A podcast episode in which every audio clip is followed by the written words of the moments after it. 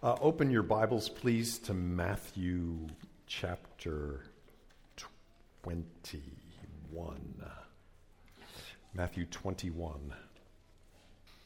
And please read with me. These are God's words to us. Now, when they, Jesus and his disciples, drew near to Jerusalem, they came to Bethphage to the Mount of Olives. Then Jesus sent two disciples, saying to them, Go into the village in front of you, and immediately you will find a donkey tied and a colt with her. Untie them and bring them to me. If anyone says to you, if anyone says anything to you, you shall say to them, The Lord needs them, and he will send them at once. This took place to fulfill what was spoken by the prophets, saying, Say to the daughter of Zion, Behold, your king is coming to you, humble and mounted on a donkey, and on a colt, the foal of a beast of burden. The disciples went and did as Jesus had directed them. They brought the donkey and the colt and put, them on, put on them their cloaks, and Jesus sat on them. Most of the crowd spread their cloaks on the road, and others cut branches from the trees and spread them on the road. And the crowds that went before him and that followed him were shouting, Hosanna to the Son of David! Blessed is he who comes in the name of the Lord! Hosanna in the highest! And when Jesus entered Jerusalem, the whole city was stirred up, saying, who is this? And the crowd said, This is the prophet Jesus from Nazareth of Galilee. Let's pray. Pray, open our eyes, Lord, that we might see Jesus Christ, our King, that we might see you not just in a historical record, we might see you, the living and active God. Open our eyes to see you and to love you, Lord. We need no less a miracle than the blind man on the side of the road in Jericho. We need you to have mercy on us and open our eyes. Open them today to this text of Scripture, we ask. In Jesus' name, amen.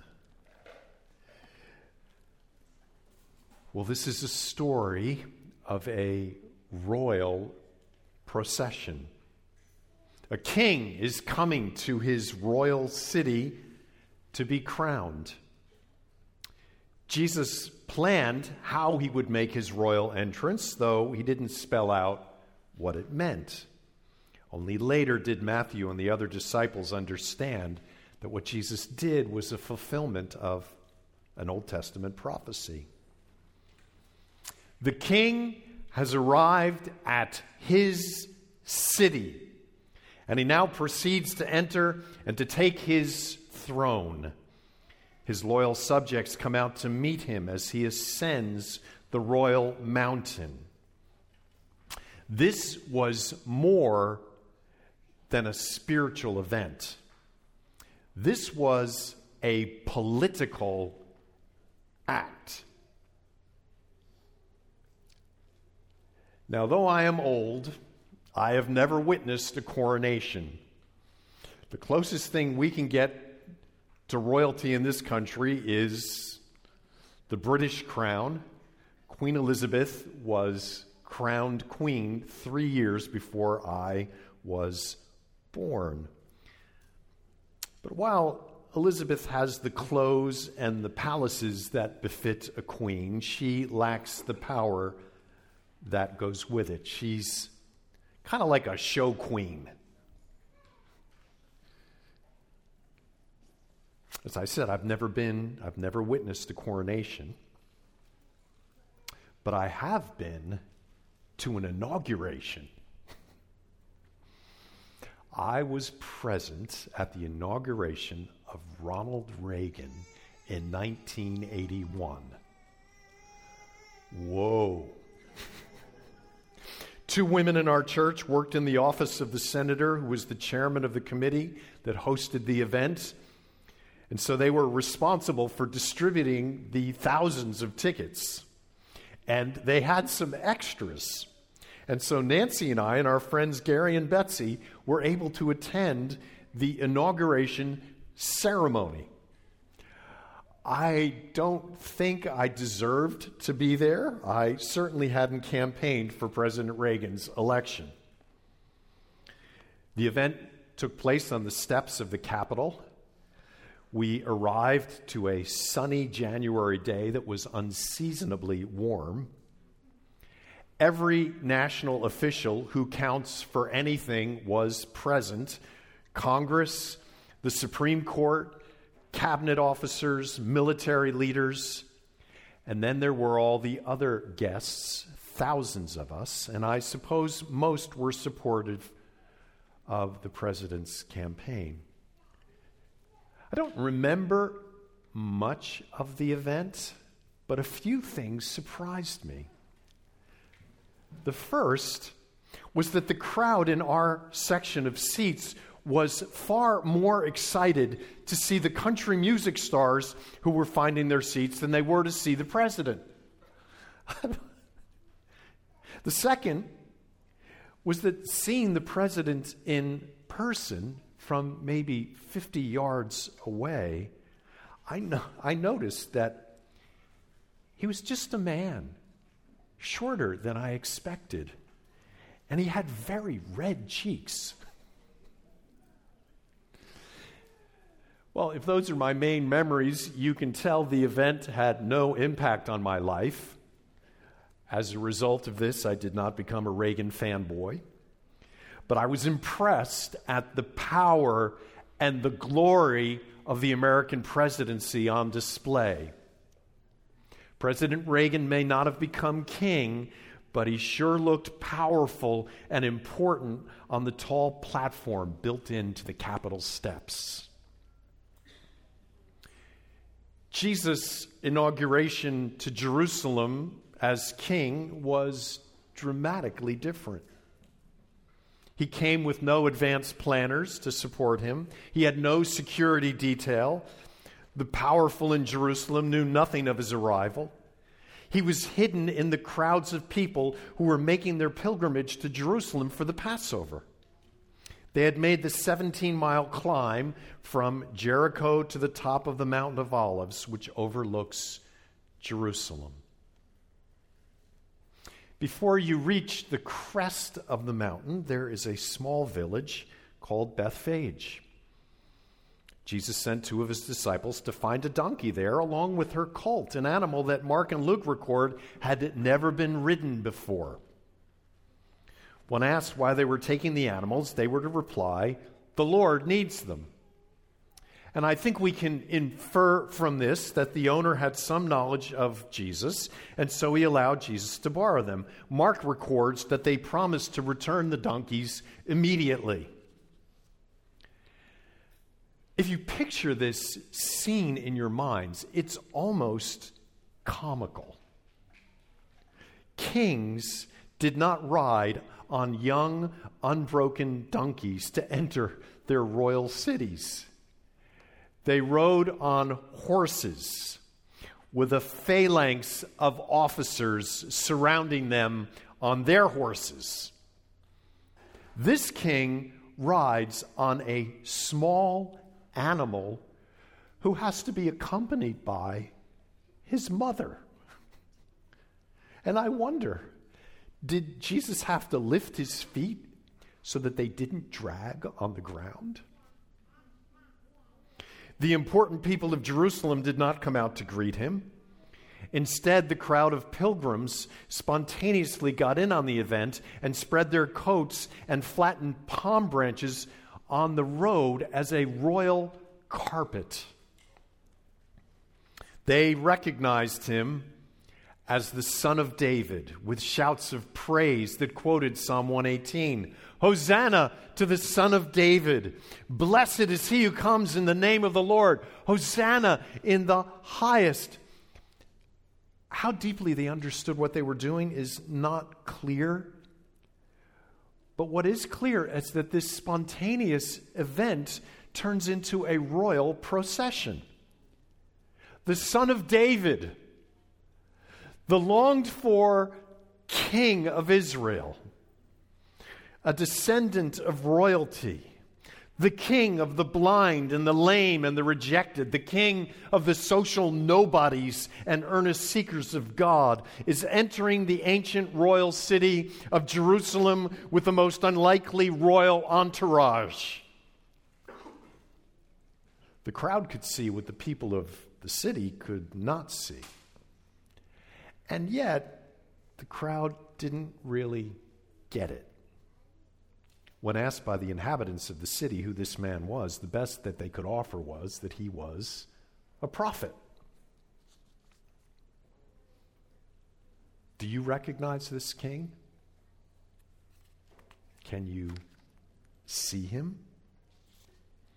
Two weeks ago, Larry beautifully spelled out to us the significance of the event that began the long climb from Jericho to Jerusalem. Jesus healed a blind man. The man knew he was blind, and he cried out for mercy to Jesus.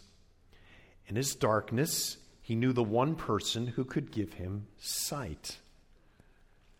And this, of course, symbolizes the darkness we all inhabit unless Jesus has mercy on us and gives us sight. What we need to see is Jesus.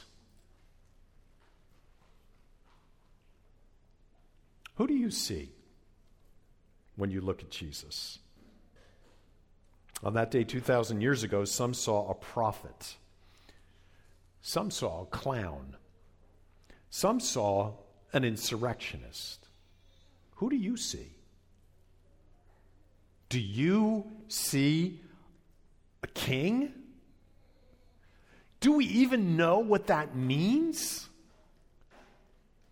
Two things about Jesus stand out as we look back on this surprising event. Number one, his kingship had ancient roots. And number two, his kingship was not understood.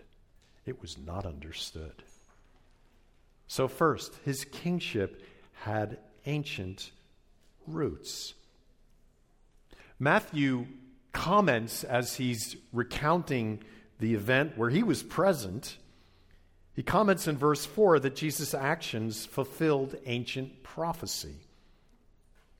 Since Jesus planned his entrance to be on the foal of a donkey by sending disciples to fetch them, it's safe to assume that Jesus had had a plan that this is how he was going to make his approach to the city gates. Read verse 4 with me just to uh, review this. This took place to fulfill what was spoken by the prophet. That's the prophet Zechariah. Say to the daughter of Zion, Behold, your king is coming to you, humble and mounted on a donkey and on a colt, the foal of a beast of burden. Zechariah lived four centuries before Jesus came. He prophesied after Jerusalem had been devastated by the Babylonians and was now being restored. He called God's people to return to the Lord and to look for God's king to lead them. But kingship has very deep roots in Scripture. God has always planned to rule the world through a king. Adam served as a king in the Garden of Eden. Jacob prophesied that from his son Judah would come a king to rule the peoples. Through Moses, God gave the law, and that law included rules for how Israel's kings were to conduct themselves, commanding them to be devoted to the law of God, the written word of God. And then, 400 years after Moses' death and after centuries of disunity in the land of Israel, Israel was united under a king. The first king, Saul, failed. But then God raised up David, a man after God's own heart. David ruled brilliantly. but even he ultimately failed as king. But he saw that his rule was temporary and it represented something bigger than what he was about. David's Psalm number 110 reflects his understanding that his kingship was only a shadow of what was to come. One day, God would raise up a king whom God would call David's Lord. The Lord, Yahweh, God, said to my Lord, David's Lord, sit at my right hand while I put your enemies under your feet. And so God is calling a future son of David David's Lord. It's a verse that the New Testament makes much of. David's dynasty did continue. But 400 years after his death, the monarchy passed from Israel. The royal line would continue, but no one would sit on David's throne. Israel fell into decline, though it remained a nation. The Romans controlled Jerusalem, and a corrupt priesthood ruled the people in everyday matters.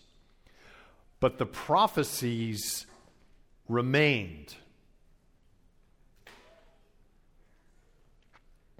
And Israel, the people of Israel, remembered these words. There was a longing among the Israelites for a Messiah, an anointed king by God to save them. That's what Hosanna means. Save us. Save us. Any ruler, except for the most domineering tyrant, must prove that his authority is legitimate. The Roman emperors sought their legitimacy in the Roman gods and their ancient heritage going back to the founding of Rome. Our presidents claim legitimacy by pointing to the will of the people, reflected in elections, which is why questioning the legitimacy of the past two elections has weakened America's government in the eyes of the people. People have to recognize you have a right to rule. There's legitimacy to your rule. So, what would make Jesus' claim to kingship legitimate?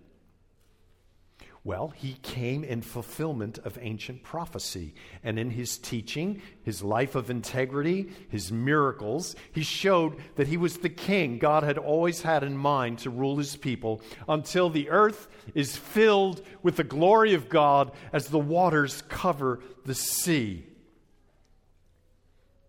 And he was biologically, as we like to say, a descendant of the great king David. So Jesus' claim to kingship had ancient roots, and Jesus knew it, and he planned his entry into Jerusalem to reflect those roots. But of course, he couldn't have controlled the crowd's response. They created spontaneously a royal road for Jesus to ride on as he approached the city did they really get it? Did they really know what exactly was going on? Uh, they didn't. Jesus coming to Jerusalem and its outcome was utterly baffling to everyone that was present on that day. Only the Spirit of God can open eyes to see what Jesus did was actually a royal path to his final enthronement and rule. So it had ancient roots, but people didn't get it. They carried the desire for a Messiah, for a king, a king to come and put an end to the wicked Roman rule, to the corrupt priesthood, but they didn't connect the dots with Jesus. Number two, Jesus' kingship was not understood. Now, try to imagine what life in Israel was like for your average Jew. You had to deal with the brutal Romans, and you had to contend with people like the Pharisees who would put impossible burdens on you to obey their applications of the law.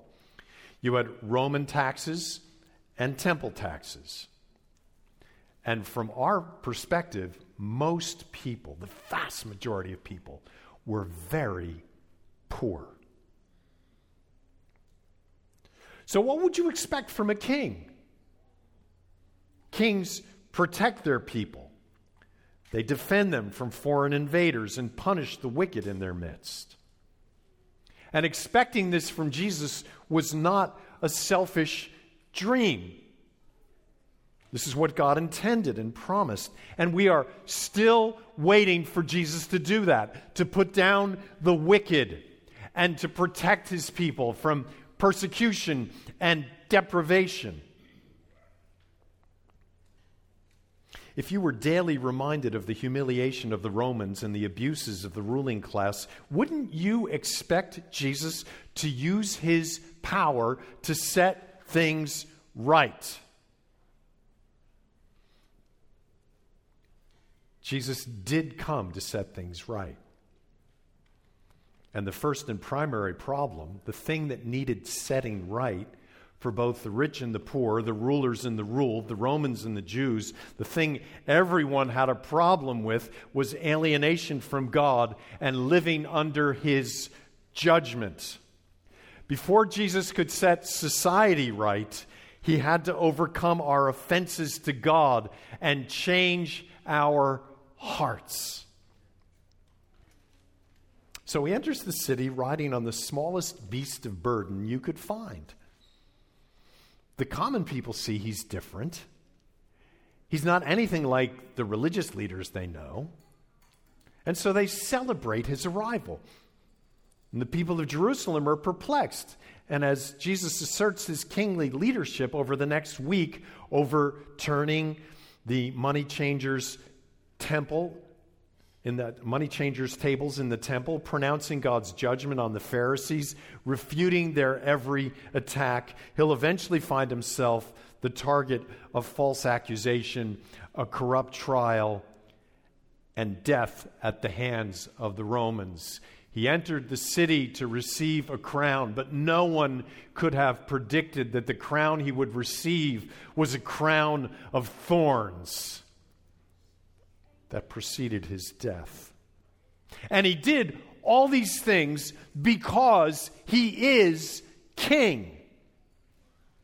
All this because humanity's first and primary problem is our sins against God and the judgment we justly deserve. So the king begins setting things right by dying for the sins of his people. Oh, so quickly we, just like the ancient uh, the, the people of Jesus' day, we're, we're looking for a social change. We're looking for a political change. We're looking for answers in how we are organized and how we dwell together. But Jesus knew that our first and our primary problem is our alienation from God and the just judgment that the best of us deserve from him. Now,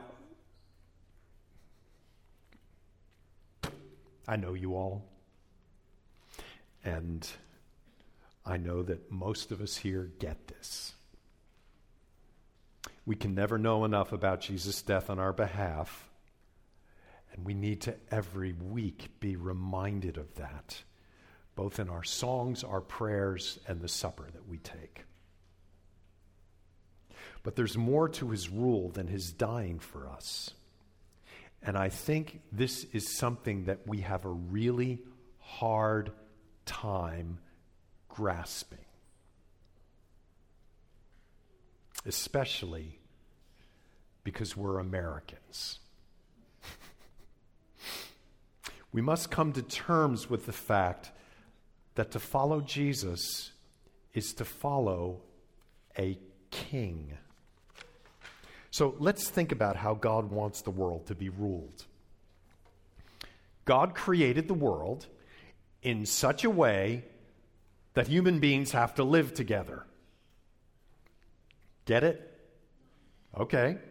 Secondly, someone must determine how they should live together.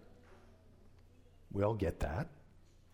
Thirdly, someone must stop those who violate the harmony of that society.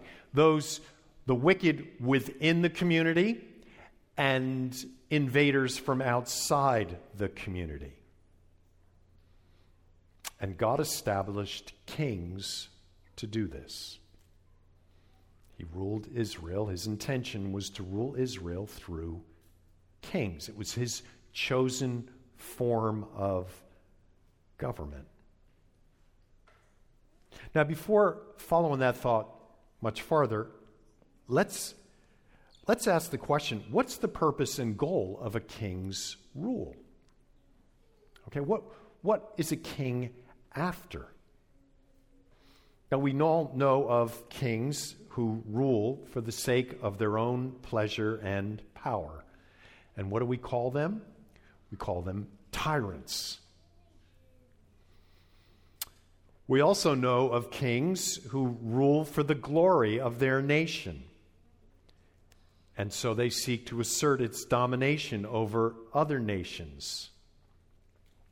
And so you end up with imperial oppression. Think of the Roman Empire and how that entire empire existed to serve the city of Rome and the citizens of Rome. But there's another motive for ruling, and that's the glory of God in uniting all things in Jesus Christ. When a king rules, understanding that he is ruled by God, that he is accountable to the one true God who is perfect in all his ways, and he seeks to shape his kingdom as best he can to reflect the goodness and the beauty and the, the, the social harmony of the very nature of God himself then you end up with the peace and the prosperity that God intends for humanity. Isaiah 11 There shall come forth a shoot from the stump of Jesse. Now, Jesse was David's father. So the monarchy is going to be cut down, and there's going to come a little shoot out of that stump of the monarchy. And the Spirit of the Lord shall rest upon him the Spirit of wisdom and understanding, the Spirit of counsel and might, the Spirit of knowledge and the fear of the Lord his delight will be in the fear of the Lord. This king is going to get his greatest happiness in fearing the Lord. He shall not judge by what his eyes see, or decide disputes by what his ears hear, but with righteousness he shall judge the poor, and decide with equity for the meek of the earth. He shall strike the earth with the rod of his mouth, and with the breath of his lips he shall kill the wicked. That's the kind of king you want. Righteousness shall be the belt of his waist, and faithfulness the belt of his loins. And this is what this is the kind of kingdom that he is going to establish. The wolf shall dwell with the lamb, and the leopard shall lie down with the young goat, and the calf and the lion and the fattened calf together, and a little child shall lead them. They shall not hurt or destroy in all my holy mountain, for the earth shall be full of the knowledge of the Lord as the waters cover the sea. And chapter 11 continues with a description of this king's rule extending to the ends of the earth. That's God's intention for kingship. That was always God's intention for kingship. Any king who seeks to imitate King Jesus, whether his authority is over a family or over a nation, he will introduce the kind of peace and prosperity that's described in Isaiah chapter 11. So now, here's the question. Here's we really get down to the good stuff. How does the United States of America fit into this framework? So we got to ask because this is our country, and this country has has established us in certain ways of thinking that we need to compare with the way God thinks about government. Our forefathers rejected the idea of kingship. They said we would be a nation who had no king, and so we don't do kings in America here. Well, remember I said three things that every nation needs if we're going to live together in harmony? Somebody's got to replace the king in making sure that a society is protected from evildoers and dwells in harmony. So, who's going to take this role of the king? And how does our Constitution begin? We, the people. The people become king. And they elect representatives to exercise the will of the people. And what is the purpose and goal of this new nation? Well, what's enshrined in our Constitution is that the nation exists to ensure individual rights and to stop those people who might violate those rights. In the United States, the individual stands as the center, not the glory and harmony of God. In the United States, my choice remains supreme, reigns supreme, and government exists to protect my choices. Do you see how this works? Some of us scratch our heads. How could anyone come up with telling a woman that the government will protect her right to kill her unborn child? Well, if you understand that choice and rights is the center of this American government, you can understand that that's the direction people go. You can understand that. I think we're affected by this far more than we realize. I think we look at our lives and think it's all about my choice. I have rights. When my rights are violated, I will go to the government to restore those rights to me, either through criminal justice or civil justice. I will seek those things out. And if the government fails me, I will pressure the government through demonstrations and marches and lobbying, political pressure to get what I want for me. Our whole economy is built around choice. And we are continually being bombarded with messages that tell us that you can choose the products and the experiences that will lead you into the good life. You can be anything you want to be, and if you buy our product, we'll help you get there. So this is, this is built into us.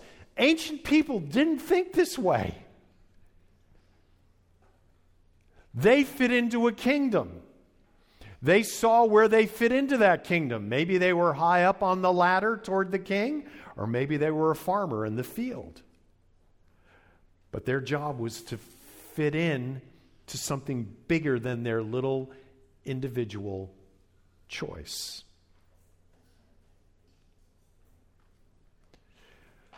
So then Jesus comes to Jerusalem to take up his throne.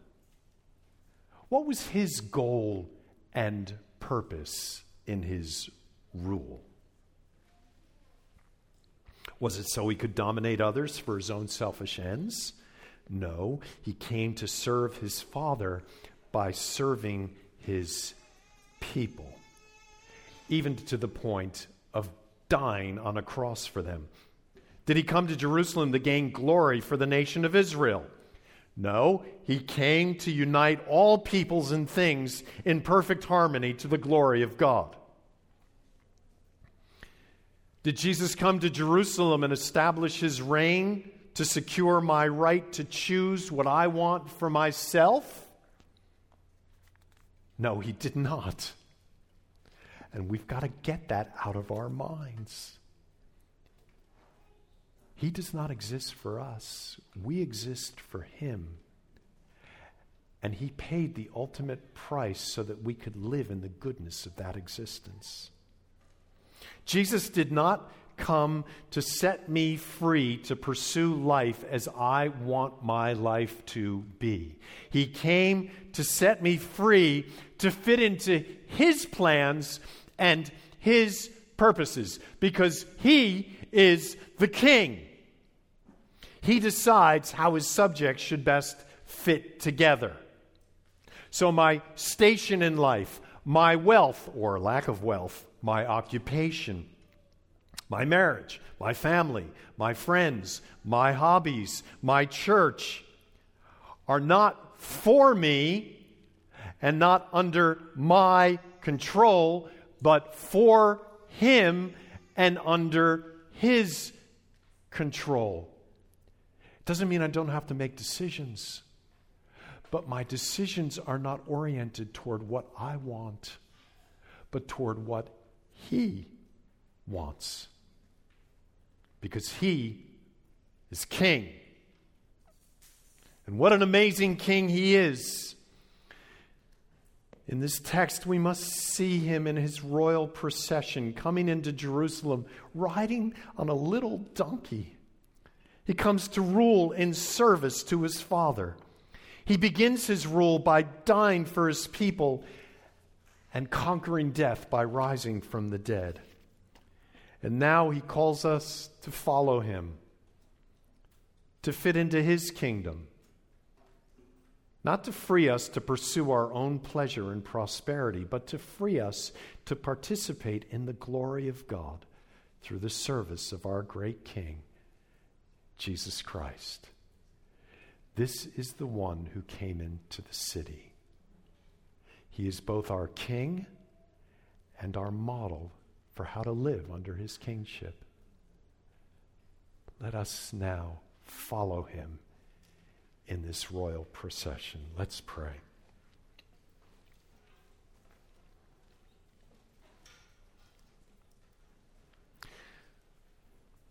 Lord Jesus was tempted by the devil and did not sin, but we are tempted by the devil thousands of ways and somehow miss it.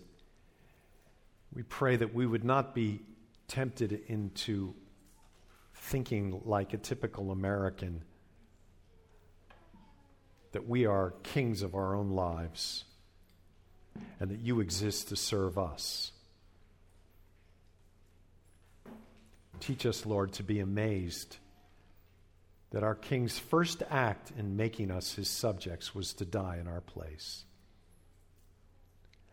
and to rise in power and now to rule before his final rule is fulfilled, as Isaiah 11 describes, to now follow his rule by being loyal subjects and proclaiming this message, not from a position of political power, but a position of weakness, just like Jesus demonstrated as he rode into Jerusalem. Oh, Jesus Christ, make us like yourself. We pray this to you, Father, through your Son, Jesus. Amen.